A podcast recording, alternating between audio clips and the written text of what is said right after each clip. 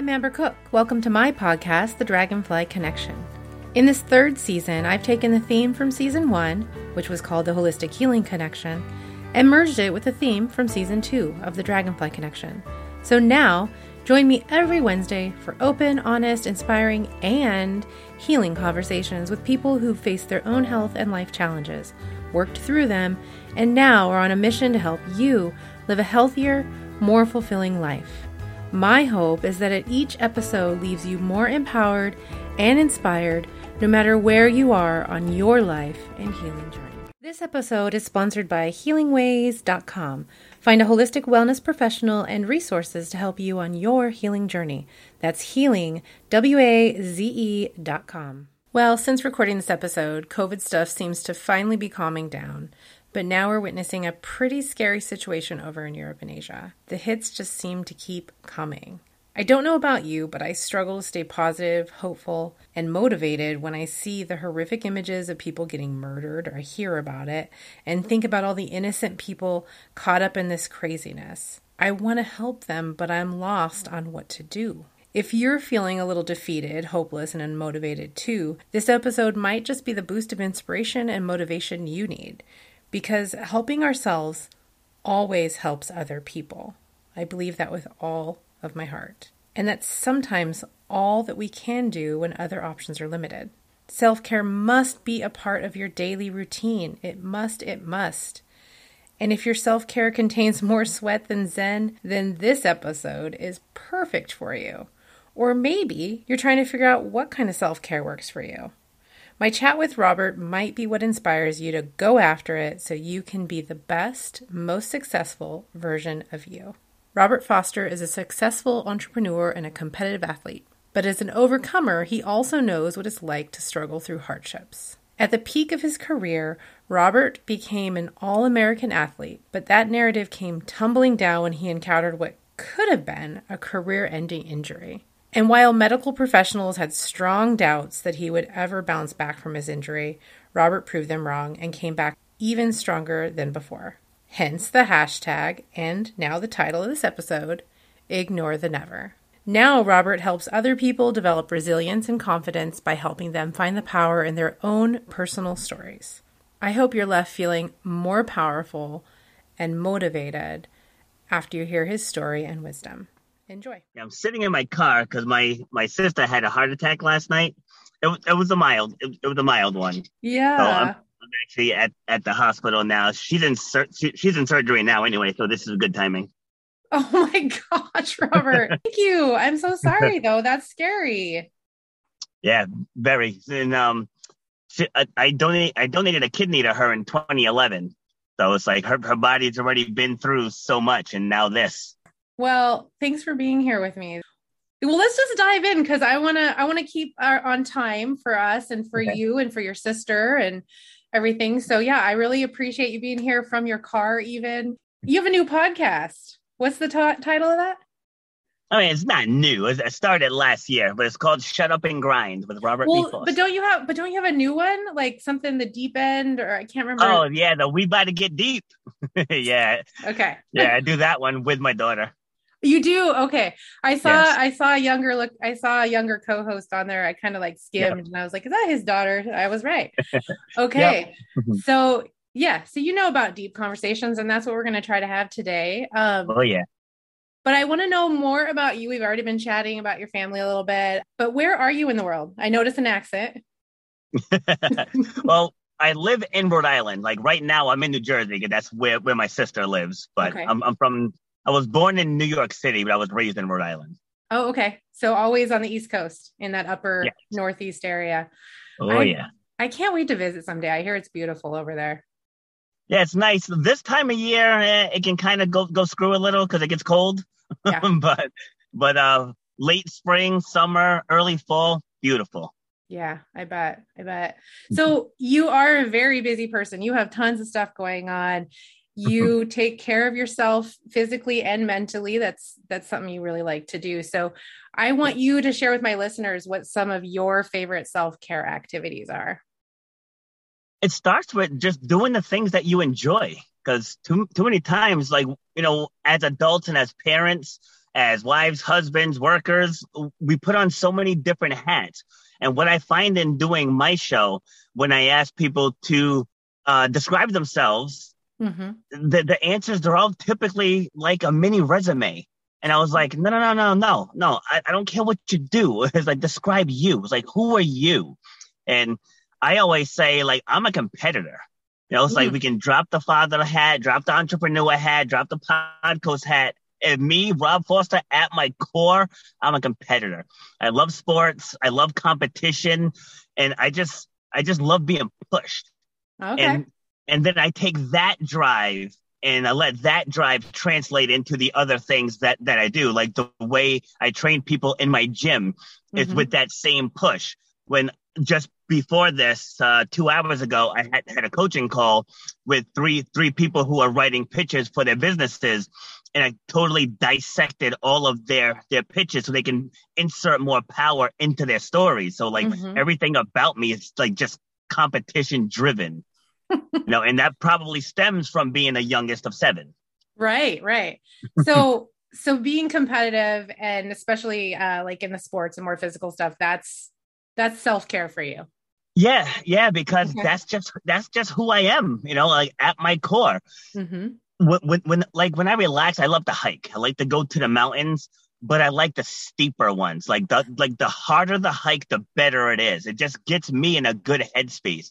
Yeah. And I know that's not something that a lot of people would say. People say go get a massage or get a facial, go on a, on some type of vacation, but that doesn't do it for me. It's like I'm a thrill junkie. you know, so I'm on the complete opposite side of the spectrum. And I actually just had a massage the the other day, uh-huh. and the ther- the therapist was asking me like, "What kind of pressure?" And I said, "Maul me." it's like dig in with everything that you have. Like that's what I want. Like uh, I'm not paying you a hundred bucks so I can fall asleep. Right. you know, I want right. you to dig in deep and loosen these muscles up. Like that's what works for me. Yeah, you know, I I am similar. I have that side to myself, and I was a massage therapist for 17 years, and that's mm. what I did for people. and because yep. that's what I like, right? Like I want that exactly. Deep. And you know, it's funny you mentioned hiking because um, it was just yesterday. I was like, God, I need to like really start hiking, hiking like hard. I'm like you. Like I want, I want steep. I want to mm. sweat. I want to be like out of breath. I want to just, I want to get to that top of yes. that hike and and I haven't done that in a long time. So thank you for bringing that up. That's the 2nd mm-hmm. time in two days that I've had a thought. I'm like, I'm going to do that. I even put it on the calendar. Nice. I'm going for a hike this weekend. So that that confirms it. Love it. Love it. And, Love it. And where and where do you live? I'm in the Portland area. So I'm oh, okay. I'm a little south of Portland, Oregon. So I'm in area of mountains, lots of mountains. Nice. Yeah. Love it. Lots of mountains hiking. are definitely my happy place. I love it. Yes, me too. Okay, so we're to talk we're going to talk more about your philosophy and how you help other people and I'm going to quote you here. When I asked you what your motto or philosophy was, you said, "Within every mess is an inspirational message waiting to be discovered. Once the pain begins to subside, the life lessons will begin to surface and your ability to inspire with those lessons has begun." Loved it. That's why I'm quoting it. And mm-hmm. now I want, I know that that quote comes from personal experience. And so before we talk about how you're helping other people now, I want you to share a bit about your own mess, your own pain, and your life lessons that brought you to where you are now. So God, there's so many. It's like which one do I tell? there's so many. So I'll talk about my my my flagship story. We'll we'll yes. call it because a lot of the speeches that that I do it weaves around this one topic. So I had I, I was an athlete my entire life, and my my siblings and my parents we were all athletes. So that's okay. where the, the competitiveness came from. Mm-hmm. And so when my when my son when my oldest son he was 13 months I believe, and his mom just left us, just completely left. Like I was at work when I got the phone call that she was on a train, and wow. I was like, uh, okay. And now at at that time, I was that dead. Like I didn't know when the kid ate. I didn't know what medicines he took. I, I, does he nap? Does he not nap? Because I was always working. Uh-huh. You know, so like I was managing restaurants at that time. So I'd be gone 10, 12, 14 hours a day. So I literally knew nothing about my own child, as bad as it sounds. And Yeah. so, so I did what, call. yes, but like for real. yes. But, but I did what people do when you have a child. You put yourself on the back burner Mhm. and you prioritize the child. But little did I come to find out that idea sucks because I ended up letting myself go. I gained a lot of weight. I lost all my muscle. I lost all of my endurance. And I just one day I was getting out of the shower. I know it's going to sound funny. I was getting out of the shower, caught my reflection, and I had man boobs. I, ne- I never had man boobs before. I had a had a round old belly, and now I don't want anybody coming at me about fat shaming. It has nothing to do with that. I, I was shaming myself. Like I was an all American athlete. I was Mhm. I was considered an elite athlete, and when I looked into that mirror, like that's not what that's not what I saw. yeah. And I was like, this right here, this is not me. Like, this is not me. And so I made the decision that day. I was like, you know, I'm done with this. Like, I'm done. And I went through, I emptied out all my cabinets. Like, if I wasn't in a fit of rage, I would have donated everything, but I was just mad at myself. So I just gathered it all, threw it in a dumpster outside, grabbed my son. There was a local Gold's Gym by me that had free free babysitting. So I mm-hmm. joined up the gym again. I went to Walmart, bought a jogging stroller, and I got back to being me. And instead of like putting my life on hold for the kid, I weaved the kid into my life. you know, so so that way, because like at, at that moment when I saw that reflection, I was like, what kind of a what kind of an impact are you going to be leaving for this kid? Like what what breadcrumbs am I leaving for him to follow? if I'm Mhm. not doing the things I enjoy, if I'm unhappy, you know, it just went right down right down a list. I'm like, because that's what I'm teaching him to do. Mhm. And I was like, no, it's like I need to reclaim me. And I didn't like this. Then this is just painting painting the initial picture. Yeah. So I got back into training. I got myself back into shape. In less than five months, I lost 45 pounds, and I vowed I would never get over 200 pounds again. And I didn't. And uh, and I had seven surgeries, and I still didn't gain didn't gain any weight. But it was the first surgery that changed everything. So I get myself back into shape. I said, you know what? I want I want to get back into competing in track and field because that that was my primary sport. Like I played pretty much everything, but but track that was my jam. And so I was like, I want to get back out there in the old man circuit because I was o- over 30 now. So, you know, uh, so I had to compete in the over 30 So bracket. old, yeah. And so I get out there. It's time for the New England Championships. And I had won the long jump, but my my event was was, was the high jump. I said, all right, this is this is the one where I want to get back to my roots. So I go. I'm in a 30 to 34 age bracket. So I had won my bracket, but there was one guy who was in the 45 to 49 bracket that was still jumping. And the competitor in me couldn't let that happen. So I was like, no. And my my now ex was like, you know, you already won. You don't have to keep jumping. I'm like, there's still another guy out here. Yes, I do. Like that's just how I'm wired. And so I go to jump, and I I, I missed the bar, but I felt a tug in my knee. Mm. I was like, hmm, because like, 'cause I, I heard it years prior, like the first year out of high school, I jammed it up and, and I would get tendonitis flare ups. So I just thought it was another flare up. Mhm. Little did I know my body was having a conversation with me. I just wasn't listening. right. So I said to my ex, I was like, you know, give give me the tape. I'm gonna tape. I'm gonna tape it up. I'm gonna take one more jump because I thought the other guy was gassed because on his jump he missed it and he wasn't even close to it. So I was like, if I nail it on this one, we can put this all to rest. So I get up there. I'm ready. Nice light breeze. The sun's shining. I'm feeling good. I'm in the best shape of my life. And I start running down towards the bar. I plant. I see white, and I'm on the ground. So it's like I like I blacked for a second, and then I come to, and I look down at my knee, and my kneecap's not there. oh my god. Right. So I Uh, kind of like rub my eyes, and I look down again, and my kneecap was this far up my quad. So my Oh patella my ten- tendon fully ruptured, and like it really shot my kneecap up my leg. And so I was like, maybe I shouldn't have taken that jump. you think? Right? so, so I have my hands cupped over my knee, and the athletic trainer comes running over, and I had already yelled for my ex to call for an ambulance because I knew that couldn't be good. Right. And so, so like I said, so I had my hands cupped over my knee. So the trainer comes over, and she's like, oh, oh my God, are you all right? I was like, i'm um, probably not. I said, but you know, my my girl already called for for the ambulance, and and so she's like, oh, I don't know if you're gonna need an ambulance. And then I move my hand, and she goes, oh my God, oh my God. I was like, that's not helping. that's not helping me at all.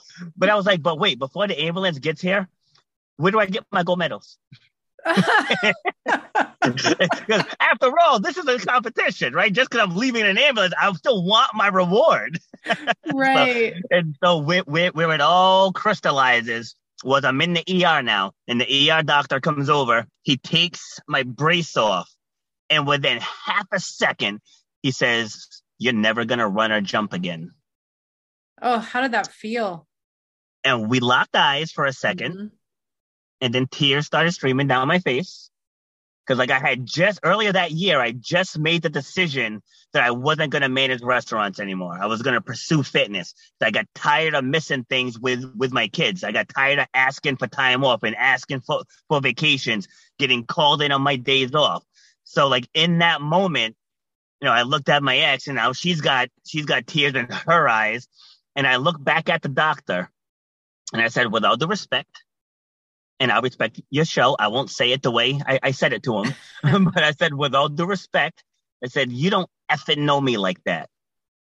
I said, you have you have the education and the skills to patch my knee back together. You do not decide how I come back. Nice. Good for you you. And oh, then I yeah. coined the uh, the hashtag ignore the never. And then your boy went to work. yeah. Okay. Yeah. So what does that mean? What'd you do? I, I hit rehab hard. Like mm-hmm. initially they said I was going to rehab for about eight, 18 months. I got cleared in four. And so what they, cause they, they tell you based on averages. Mm-hmm. So when you're an athlete, like your body is different than the average person yeah. as far as strength, as far as flexibility, you know, so like that's just it's just a fact. Yeah. And so I was like, so you're you're judging that based off of the average person that comes to see you. Mm-hmm. You know, like that ain't me. and so I attacked my physical therapy. Like they gave me minimums to do. Mm-hmm. They didn't give me any maximums. So, so I, I did stuff all day long. I was on crutches, crutching around Planet Fitness. Cause remember, I said I wasn't going to gain weight either. Mm-hmm. So I was still up in, up in Planet Fitness on crutches, bicep curling, crutching over, tricep pull downs. And I just did everything I had to do. And right as I'm getting back to full strength, mm-hmm. my sister calls me. And this is Christmas of 2009. So this is later that same year. Okay. And I'm thinking she's calling because it's Christmas, calling, talk to the kids. I'll talk to my nieces and nephews, and it's all good. But she had a somber tone in her voice. And I was like, what's going on? And she's like, well, I'm at the hospital. I was like, cut to the chase. Because I'm a bottom line kind of guy. You know, it's like, it's like don't you know, don't spoon feed me, just smack right. me right in the face with a frying pan. And so I guess like she had originally gone for leg pain, and in the testing, they found her kidneys were at 12% function and failing. Wow. And so now my initial thought is this is where it sucks being the healthiest of the seven kids. I was like, because I know, I know what's coming next, and and I'm still rehabbing from this injury. yeah, you know? right. So, You're like, all right, you know, I'm so, listening. yep. You know, so I went through that process mm-hmm. to get to get tested tested because technically she's my half sister. We have okay. the same same dad, different moms, but we don't play that half game. And so through all the testing, I was enough enough of a match. Although I did question it because I guess it's on a six scale, and we were two. We were two out of mm. six, and oh, they were like, "All right, all right, that's good. We can move forward." I was like, "That's not even fifty percent." Right. You know, it's like I don't want to get cut open for nothing. It's like, is, is her body going to accept this? you know so i went ahead with that surgery so now i'm i'm just gaining strength back in the knee and then the surgeon comes in and says hey so we're testing a new way of extracting kidneys he's like you know would you would you li- like to participate i said i think i'm gonna need a little more info number one like how new you know, yeah. like, am I like number two, three, four? Right. so he's like, no, no, no. He's, he's like, I've done well over a hundred of these. Mm. I was like, all right, I get to save my sister's life and help further science. That's kind of cool. That's like hero stuff right there. so, all right, I'm in. I'll do it. So now we fast forward, we get that done. And then this is where I found the world of obstacle racing. Cause, cause again, I asked, all right, so what's the average healing time for this? You know, they say anywhere from six, six months to a year. I said 90 days. Got it. And so I found an obstacle race that was about 90 days out and I went and I registered for it. I took some of my gym clients. I said, I'm going to be re- be ready for that. My mm-hmm. doctor was like, I don't know how I feel about that. I was like, I didn't ask how you felt. but I, I appreciate the concern, but this is happening. Uh-huh. You know, uh-huh. and so because I went back to that whole ignore the never mentality from the knee injury. Yeah. And so from those two events, that's how I structured my fitness training. That's how I structure my my business coaching. Like I help mm-hmm. people people create their stories. Yeah. And and I use the, the lessons from those two and and I and I teach people how to find the teachable moments. Like the fact that my kneecap broke, that's not the inspirational part. It's the part that somebody tried to tell me how I was gonna proceed forward. Mm-hmm. You know, and how I was able to defy that. And I stepped into my own power, into my own will, drive, and determination. And I was able to write my own story. Yeah. You know, and too many times we let other people dictate our path. Like if you have a great idea, hey, I'm gonna write a kid's book about the importance of eating pickles. And if someone comes, oh, that's just stupid. Right. But you'll be surprised that you could probably make a bestseller writing a kid's book about pickles. you know, with the right with the right mindset and the right effort and determination, you can make that happen. Yeah, Agreed. Yep. So, so I know always... that was a long answer, but you know, you got to got to kind of know all of it to really yeah, get the no, that's that's great. So now I know that you're competitive, but it's more than just competition. It's it's this mindset you have. Have you always been like that? Well, knowing my father, you know, sadly he passed in 2019 sadly ish because had he survived into 2020 he'd have been alone. So you know like we can find some solace that, that he that he actually passed just before all this covid stuff hit. Right. But but that man there was never any quit in that man. None. Mm. none whatsoever. So he was an engineer. And, he, and but when i tell you he can build anything it doesn't matter if it was electrical, if it was plumbing, if it was carpentry, if it was just no, no matter what it was, he could do it. Welding. And you know, he would run into into curveballs and be like, "Oh, Plan B, oh, mm-hmm. Plan C, oh, Plan Plan D." Right? And that's what I want to give just just a quick story into, into this man's mind, and then it, will help you shape more of how I got mine. Yeah. So he and my mom bought a new dining room table and a new refrigerator. Right. So they they both get put in. You open the refrigerator and it hits the dining room chair.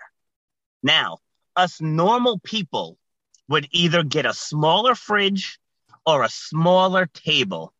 Oh no, not that. So I'm driving down. I, I'm coming up the driveway. And he's got half the house ripped apart, half of the siding, I should say, ripped apart. And I pull it. I'm like, what are you doing? So where the door was and the window was, he reversed them. he reframed that entire side of the house because he wanted that fridge and that table oh, that's awesome. I feel like that's something I would actually do too. Oh, really? you know, okay, so on that note, then, I mean, you and I both come from parents like that, then, you know, and that's, yeah. and I feel like I really can do anything and I'll try anything. Yeah, that doesn't, that doesn't work. Okay, go on to something else, or I'll make it work if I really want it to work, you know. But for people not like us, do you think that this, this drive you have, this mindset is something that people can learn? Yes, because honestly, everybody has it. Mm-hmm. Everybody has it. I'm in a process of write, writing a book, and one of the quotes in the book it says, "If if if a child were just allowed to to just grow without toxic interference from outsiders, they would naturally become who they were meant to be." Oh, Somewhere yeah. along the lines, people get their wings clipped, and yeah. then they end up believing these things that other people tell them, kind of like the doctor. He didn't even hesitate when he said that to me. Right. He didn't even hesitate. He just looked you. at it and just gave me a, di- a diagnosis. And I was like, seriously? And and th- there are people who are told things, whether it's from their parents, whether it's from their siblings, or maybe a bully at school, and and they they keep it with them. And so, and part of what I do with, with the story creations is is I help them face things that have hurt them in the past and help them find the power in it. You know, I was like, by you staying in this mindset, you're giving that event power. You know, like when I got back out onto the track, I completed the comeback.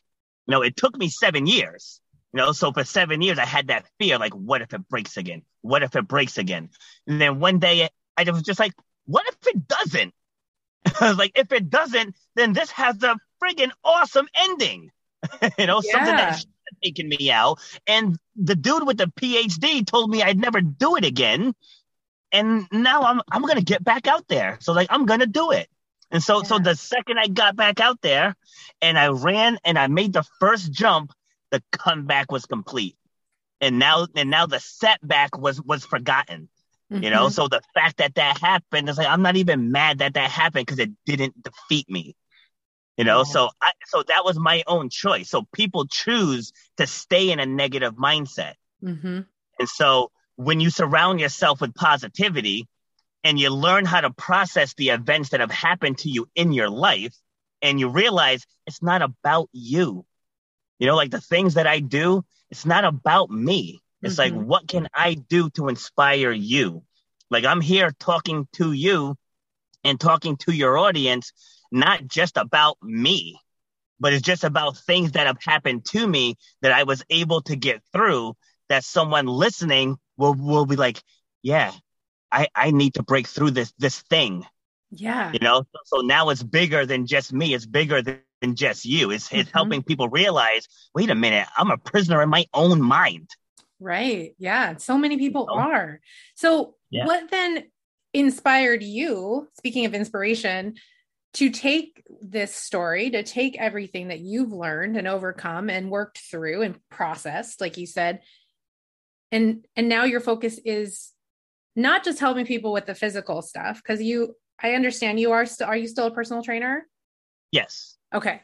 Um but you're really into you know you're a motivational speaker and you really are obviously listening to you now. You love to pass this knowledge on. What got you to this point? Why did you decide to make that turn to really focus even you know deeper beyond even the physical but just change people's mindsets it's one of those things that i was already doing without without really knowing so I opened up my own gym in 2014 because before that I was rent, renting space. I'm actually back to rent renting space now, thank God. Because if I had all that overhead with, with all the lockdowns last year, it would have sunk me. So right. so anyway, so as we were packing up that facility in my private Facebook group, I asked my clients to post your favorite memories of this building, mm. and not one person mentioned weight loss, gaining muscles. It was all about belief. It was about um, helping them overcome obstacles, people accomplishing things that they never thought was possible.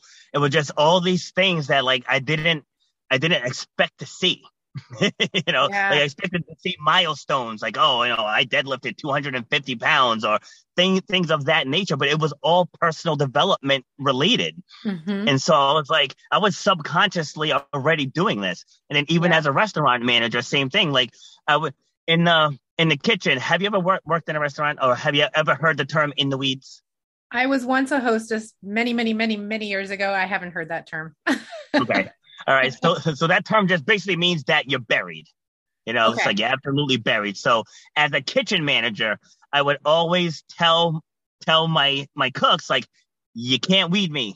Like, say it. You can't weed me. You can't weed. No matter how busy we get, they cannot bury you. It's like mm. you guys are too good. You guys are too good for this, you know. And so, so I made it more than just about cooking, you know. And same thing yeah. with this with, with with the service too. Like you're not just serving food; you are making somebody's night. There are people here celebrating a birthday, an anniversary. There are people here on a first date. It's like, and you guys are playing a role in that event. Like this is not just about you slinging some food and getting tips. It's like you guys have the power to really, really make someone's night. And then so mm-hmm. where where it really clicked was I got asked to speak with the New England Organ Donor Association at a, at a local uh, business up there called Ocean State Job Lot. So they were having this lunch, lunch and learn for all their corporate employees. And when I went there and I shared I shared my story of, of organ donation with, with my sister and just the effect that it had on people. Mm-hmm. You know, I was like, this is some powerful stuff. you know, it's, it's like because to me, I lived it. Yeah. You know, so it's one it's one of those things when you live it, it like you really can't see the the power in it because this is just what I do. It's not about you. Yes, this is your life. Yes, you're telling your life stories, but you have to tell your life stories in a way that someone else can benefit from it. Yeah, I love that. And, and it is if we uh, you know you said that in your um, application you know you want to inspire people to make their healing journey about something bigger than themselves just like you explained. Yes. Because it, it does help us to help other people. And like if we could all just understand that. Exactly. It's like and that's why we all have different skill sets. Mm-hmm. you know and yeah. it's like people people are taller people are shorter people people, people are skinny people are bigger people mm-hmm. are white people are black people are protestants people are christian you know what i mean? But but we can all learn from each other. Yes 100% you know? we just need to listen and yeah and look for a, that connection. I did a women's empowerment group. This was back in 2015 i believe I 41 women sh- showed up. And, you know, there's always that one. There's got to be that one smartass in the group. You know, and I overheard her saying, I thought this was, this was a women's empowerment group. Why is he here? you know, and so, so in my opening, in my opening monologue, you know, I addressed that. Yeah. You know, I, I said, I said, you are here obviously for motivation or inspiration. Don't judge where it comes from. Yeah. Right. you know, it's like just because it's coming from me, I've been working with women my entire life. Mm-hmm. And I have four sisters. Yes. I have a lot of experience working with women. Right. You know, and even in even now in the gym, uh, you know, I found ninety percent of my clientele are, are moms. Mm-hmm. You know, so it's like I, I I tell people I can tell a pregnant woman what she's gonna feel every step of pregnancy because I've trained that many pregnant women. Yeah. I said, now granted, I can't relate relate because yeah. I've never felt it. You know, I've n- never felt though, but I but I know what you're going through. Yeah. You know, so it's like when I'm working with you, I can still connect with you. Yeah, and you know what they're going through because you have connected with them. You've yes. listened to them. You you can say I I can understand from an outsider that's never gone through birth but uh, or in pregnancy yes. because I've listened because I've connected to other people. Like you just said yes. it right there. Like yes, like you know, the point is is just to not not dismiss what someone can bring to the conversation. Right. Yeah. You know, yep. so like I was on I was on a panel about race and there was a white man on the panel and he was he was giving his giving his take and one of one of the other the other women just st- started like just dismissing everything that he said because he's white. And I said, listen, if we're talking about race and racism, white people are part of the conversation. I right. said, so you have to be open to listen to their point of view. Yeah. It's, it's, like you can't include them in the conversation, but exclude their point of view. you know, right. it, it, doesn't work that way. Yeah. you know? Totally. So in any type of discussion and any type of conversation, mm-hmm. you want to get down to the real deep heart of the matter. Yeah. And I, I, I, started this program called Speak About Yourself Out Loud. And it's kind, it's kind of funny how I started. So when the gyms got shut down last year, and I started my podcast. I didn't really know what I was doing with the podcast. I wasn't sure what I want, wanted the theme to be or, or any of that stuff. But I was like, damn it, you're good at talking. Just turn on the camera and start talking. And so I joined a couple mastermind groups just to, to you know, you want to connect with like-minded people. Mm-hmm. And, and I joined one about getting into media. And so in this group, and she's having people introduce themselves. Boy, oh boy, so many people suck at it. it, was, so bad. It's like people were talking for like five minutes, like it, and and I I still don't know who you are or what you do. Right. Like it was that bad. A lot of uh um uh wow, mm-hmm. like snooze fest, snooze fest, snooze fest. And so I started private messaging people like, hey, you know, if you want, I can help you out with that intro. You know, hey, I can help you out with that intro. And I connected with about 20 people from that group. And I was like, I'm on to something here. Mm-hmm. You know, I'm on to something. And e- even in my podcast, one of the first questions I ask people is to describe themselves. Mm-hmm. And so now I have to tell them backstage before we go live because it was catching them off guard. I'm like, yeah. I'm like, you're 60 years old. How can you not describe yourself? it is a it is a really big challenge for people in the business really in the business world. I was a business coach and Oh yeah, that's like one of the hardest things for people. You know, so I'm gonna uh, hit on self awareness because this is kind of okay. leading there, and I had a question about that. And I think it comes. I think this ties into self awareness. Like you said, you're 60 years old. You don't. You're not even aware enough to like be able to describe yourself.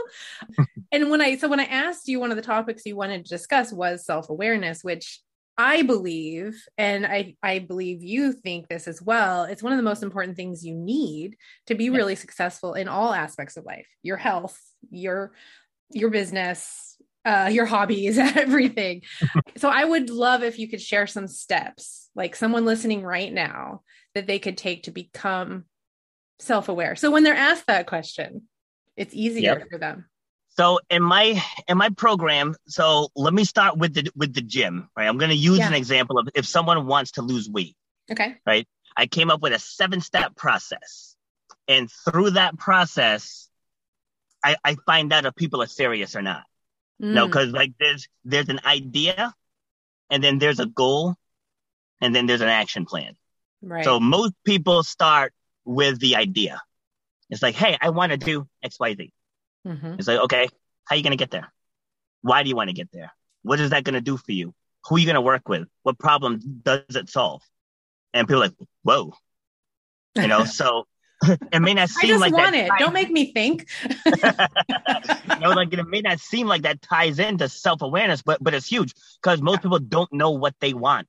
Mm-hmm. Like it, it start it starts there. That's one of the toughest things when I'm helping people craft a story. Is like, all right, what do you want the audience to take away from this? And I was like, be, like before we even start with getting into your stories, what do you want the audience to take away? And a lot of people can't answer that question. It's mm-hmm. like we can't craft your story if we don't know what the end result's going to be. That's yeah. like trying to build a build a house that you don't have the blueprint for. Mm-hmm. you know, it's, it's, right. like you can't do it. You got to know where where's the kitchen going? Where do we want the toilet? Where where do we want the sink? Where do we want, want the bedrooms? Right? It's like you have to know all of that stuff. Then you can build it. Yeah. So I tell people you have to go to the mirror and you can ask yourself, dude, or uh, dude works for whatever, everybody. Whatever, whatever. you, you you know what I mean, right, dude? Yeah. What do you want? Uh-huh. It's like it, it's that simple. Like, what do you want? Why do you want it? How will your life change when you get that thing? You know, so with with me when I started, well, well, when I first started speaking, mm-hmm. this was something that I had to learn because I thought if I just get up there and I just speak better than everyone else, then that's just it, right? That's the thing. And so I went to a speaker. Uh, have you heard of Eric Thomas, the motivational speaker? I'm not familiar. Like super. All right, he's a he's a Les Brown disciple. It's like he's he was he's oh, one of my favorites. Like he okay. gets so he gets so into it. Like my, my daughter and I went to see him in Manhattan uh, a couple years ago. Like he's he's just such a powerful presence. And I was like, I love this dude. And so I joined his speaker boot camp, right? Three thousand dollars for a one weekend boot camp and like I, I wanted I wanted to come out of it come out of there with some gold coins, right? But I came out with with even more though. So I get in there, and Eric Thomas was actually present on the second day, and it was I, I got to speak on the second day. So I was like, "This is my opportunity, right?" right. So I get in there, and I gotta I gotta let the personality shine. I gotta let I gotta let everybody in here know that there's levels to this, you know, and they ain't on mine. You know, I'm confident enough to say that stuff. So I get in there and I'm doing my story you know, I'm making the eye contact and everybody's dialed in on, in on me and life is good. So I fly back to Boston and I'm driving back down to Rhode Island and my phone rings and I see it's uh, Eric Thomas's CEO. And so I was like, CJ, what's going on? He's like, Robert, you know, I want to thank you for coming down. He's like, I gotta say, he's like, out of everyone, he said, you are far and away the most polished speaker there. And I was like, yes, you know, because that that that was the goal, right? Uh-huh. But then there was awkward silence. I was like, oh no. but there it is. There it is. Like I knew it. No, awkward silence is always followed by the but. Yeah. He's like, but he says, but you're my most frustrating type of student. I was like, okay, I'm listening. And he says, you know, your story was so polished, there was no emotion in it. Ah. Yeah. And I was like, oh, I was like, oh, okay, okay. You know, then he gave me some examples from my talk, and you know, he was talking about losing my job mm-hmm. when my my ex was pregnant with twins, mm-hmm. seven and a half months pregnant with twins, oh, wow. kids number four and five, yeah, and losing my job. and so he's like, and you just glossed over that.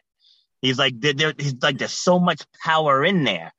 He's like, but you're afraid to be vulnerable. Mm-hmm. I was like, I ain't afraid of nothing. like, what are you talking about? I'm a daredevil. And they was like, oh, shut up, shut up, listen, just listen. Right. And You're he was, is- and he was right. the time when you realize it's not a competition.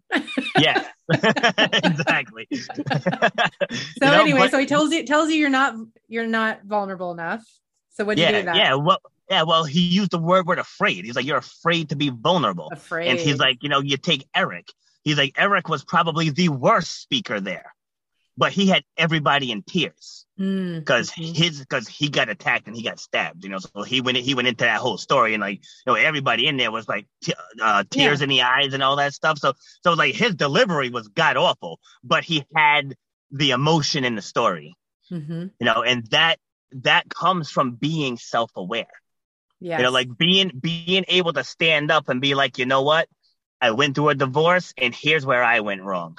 Mhm. Because people want to say I went through a divorce and this is where she went wrong, or this is where he went wrong.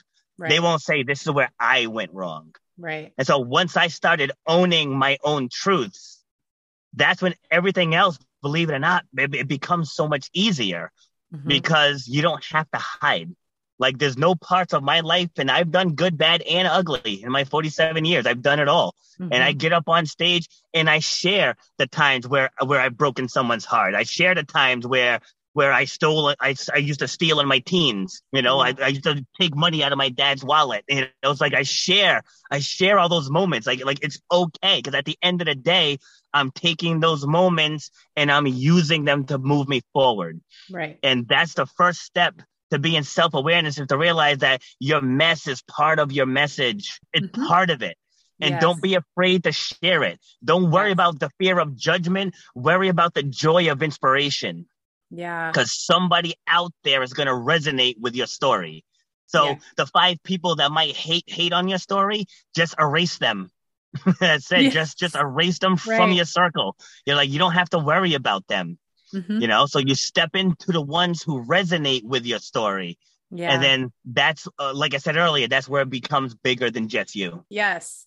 And you are, you're showing people that, yeah, once you, you step out, you st- you share your story that it, it does, it connects you and it helps, like you just said, inspire others, helps others. But, and it really like gets rid of that shame that so Yes. many people carry around. And you mentioned glossing over.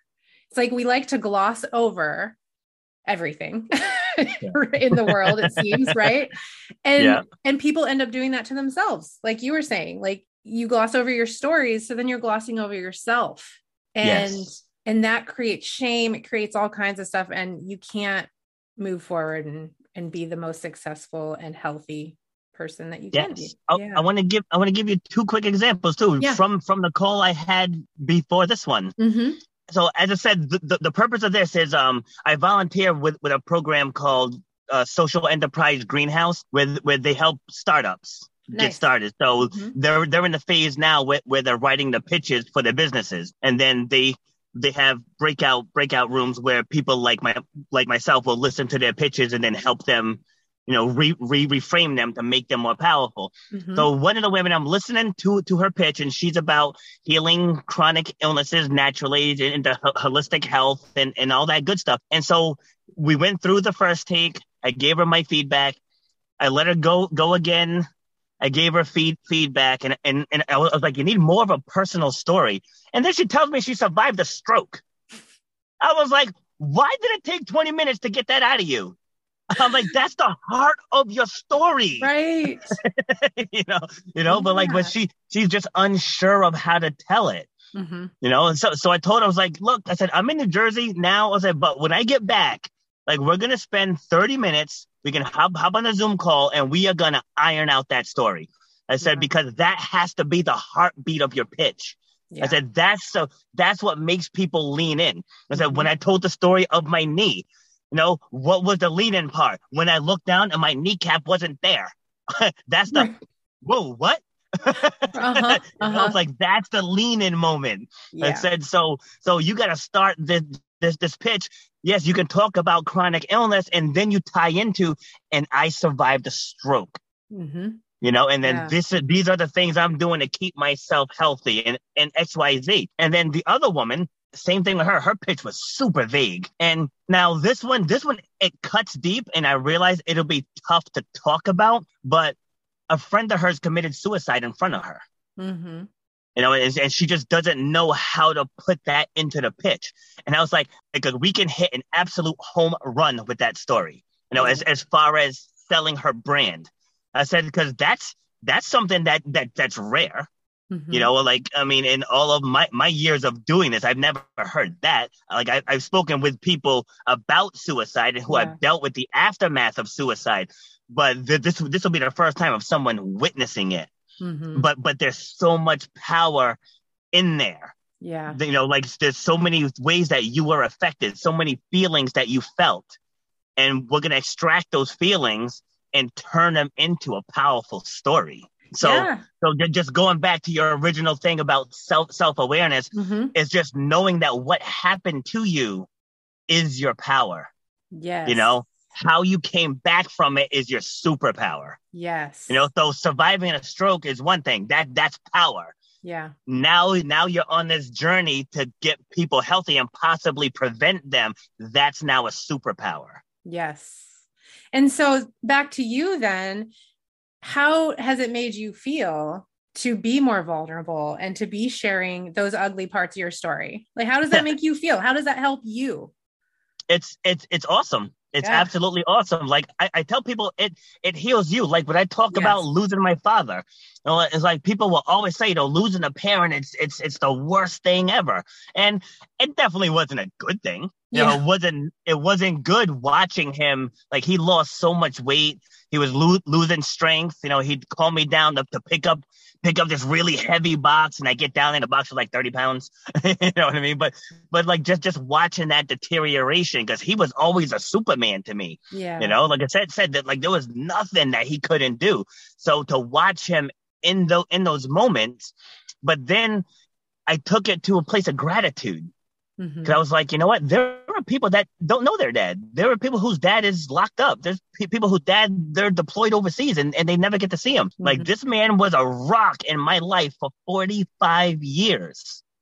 You know and and he pretty much died the way he wanted to because he said once he can't build anymore that's when his time was going to be over. The last thing he did before he went to the hospital was he and my son fixed my mom's car because my son is also a mechanic Okay. so like he, he got to he got the last thing he did on this earth really was doing what what he loved. I mean, he did spend some time in a hospital. He did end up uh, slipping into a coma. And then he, he he ended up going into cardiac arrest. He had stage four heart failure. Mm. But but but like if I tell that story from a place of personal feelings, Mhm. Then that that's not what inspires other people. When when I extract the lessons and and that feeling of gratitude and being thankful that he passed when he did and he didn't make it into 2020 where things would have been all backwards and weird, Yeah. you know, and he would have been been by himself. Yeah. And it's like he he died with three generations of people around him.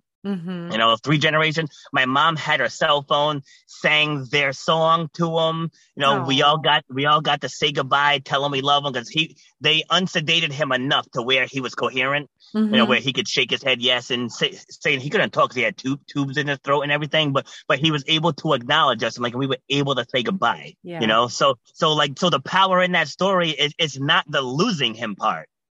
You know, it, it's everything else. So like Mhm. recognizing that he's going the way he wants to go because he would have royally sucked as a really old person.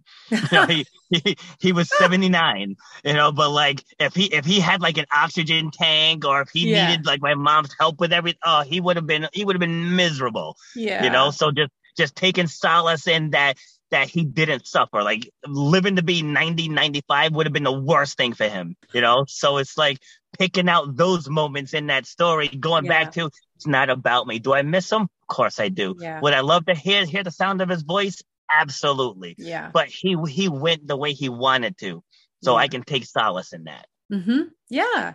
Be able to to see the message in the mess, like you Yes. you said before. So yeah, I think if anyone listening takes anything from this conversation, it's just that, like being able to find those inspirational, beautiful moments to be grateful for with even within the pain and all the BS. Our time is running out, so I have a couple more questions for you. I'm really excited. This one, I started asking some of my listeners to submit some questions, and there was one that I think would be perfect for you. It's from uh, Instagram follower Cami Holloway, and her question was, I'd love to hear about self care of the mind. So it's kind of what we've been talking about already, but she wants to know how to help with the all consuming thoughts, racing mind syndrome that that so many people have that I think this is me adding to the question, but those things tend to really, you know, spin people out.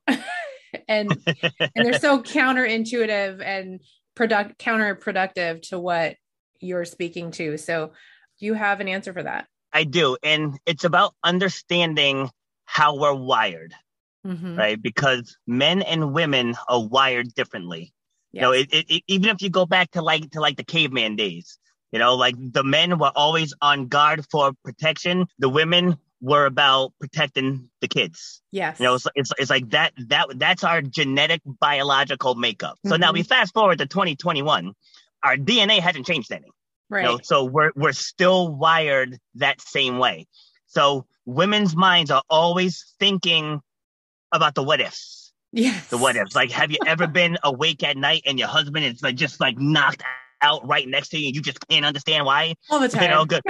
you know, because you know men, men find it a little easier. Mm-hmm. And I can't put everyone in the same box, you know, but yeah. just saying uh, on average, there's actually a good video that t- talks about this. He said men has a series of boxes, right? Mm-hmm. And we can take out one box, extract its contents, deal with what need, needs to be dealt with, put the cover back on, and replace the box. Yes. Whereas, and he says women's minds are like the internet superhighway where, where there's thoughts going on all day long. Mm-hmm. you know? Mm-hmm. So so one thing that I try to help people with, because a lot, lot of my, my clients say, say that, that they struggle with that. And it's called doing a brain dump. Like before you go to bed, just write out anything that might be mentally unresolved and okay. just write it down and be like, I'm going to deal with this tomorrow.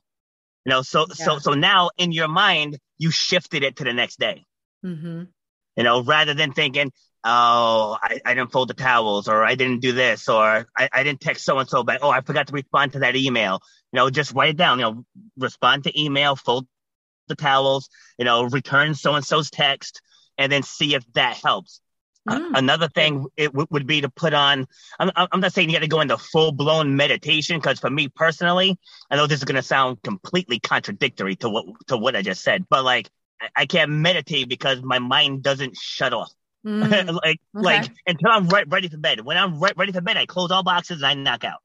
right. But, but for, for people that just need to just take a moment, maybe put on some sounds of nature or just whatever it is you want to listen to, maybe a motivational speech, you know, a podcast like this one, just something that, that just floods you with positivity yeah and just try to drown out those those negative thoughts if they're if they're negative thoughts but yeah. if it's something that's keeping you up it's usually not good stuff you know yeah. usually good good stuff we can take those to bed with us you know but it's usually yeah. those unresolved things or if you had a fight with someone and you're trying to process the fight mm-hmm. but just to, to, just try those two things the first thing is to, is to write it down like journaling helps because you're you're taking it from your mind to the paper yeah. And then a lot of my clients find that that's helpful. Mm-hmm. Nice. Thank you. Okay. A pleasure.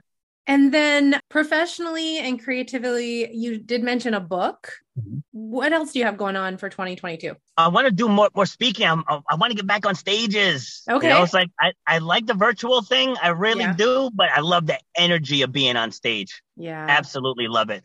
And so a few a few of my podcast guests and I were we're coming up with well, I started doing an all-star panel. Mm-hmm. So I had to have my fourth one coming up on Saturday. And after the second one, I mean, like the first one was re- really good too, but just the energy level of the second one was incredible. Yeah. And, I, and I had written in the private comments, the private comments, I was like, uh, we need to be charging for something like this. I mean, because when I tell you, we we brought the fire, we really did. And so after imagine. the third panel, after the third panel with that group, I was like, we should we should come up with with an event. You know, so we're actually brainstorming some type of an event mm-hmm. that we can just just help people who are stuck. You know, because yeah. there's, there's there's so many of them. Like now, entrepreneurship isn't for everyone, yeah. but that doesn't mean, you know, to get unstuck, you have to become an entrepreneur. That's not it. It could just be having the courage to ask for that promotion, mm-hmm. you know, or, or to ask for a job transfer, something along along those lines. Yeah, but the event's change. gonna Yeah. Yes.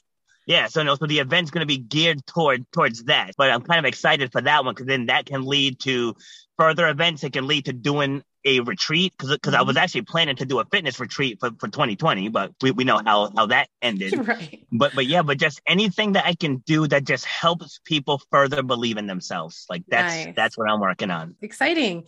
Yeah. So one last question. You know, these are really trying times, which you know you can't help but mention it's just it just is around us. Yeah. Just, so right now i just want to be transparent to my listeners it is december 2nd um, you're going to be listening to this at the end of february. So my hope is maybe things i don't know where we're going to be whatever. I'm just going with the flow. Um, but right now i do know that people are feeling really beat down. You know it's been almost two years of all this covid bs and do you have any last words just you know something powerful i'm, I'm expecting something good from you robert to help motivate and inspire people listening that are just having a really hard time getting up even like every day just literally getting up out of bed and facing another day of it so i want to start with what i mentioned earlier mm-hmm. about when that doctor said you'll never run or jump again i could have gone either direction with that yeah. I could have just taken taken what he said, spent a year and a half in physical therapy,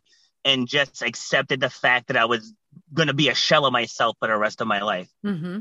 Or you can ask yourself these words What are you going to do? Because action trumps everything. Yeah. It doesn't matter what's going on in your life. If you take action, things will happen. See, too many times people always say now's not the right time. Like if mm-hmm. an opportunity falls in your lap, I'm pretty certain you're only alive today because tomorrow isn't here yet and, and yesterday's gone. Yeah. so you're only alive right now. If an opportunity falls in your lap, it presents itself right now, the universe is telling you to move on it. Mm-hmm. to move on it. And I hear all the time people will come to me with these stories. Sometimes they're in tears. You right. know, it's like people you you have to make the jump. No matter what it is, you have to make the jump you know, going back to getting the courage to get back out on that track again.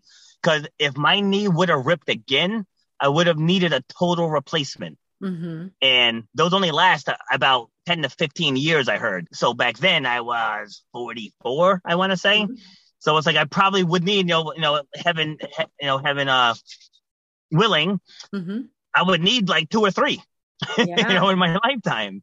Yeah. But, but it's like facing the courage. You know how you get courage? By facing fear.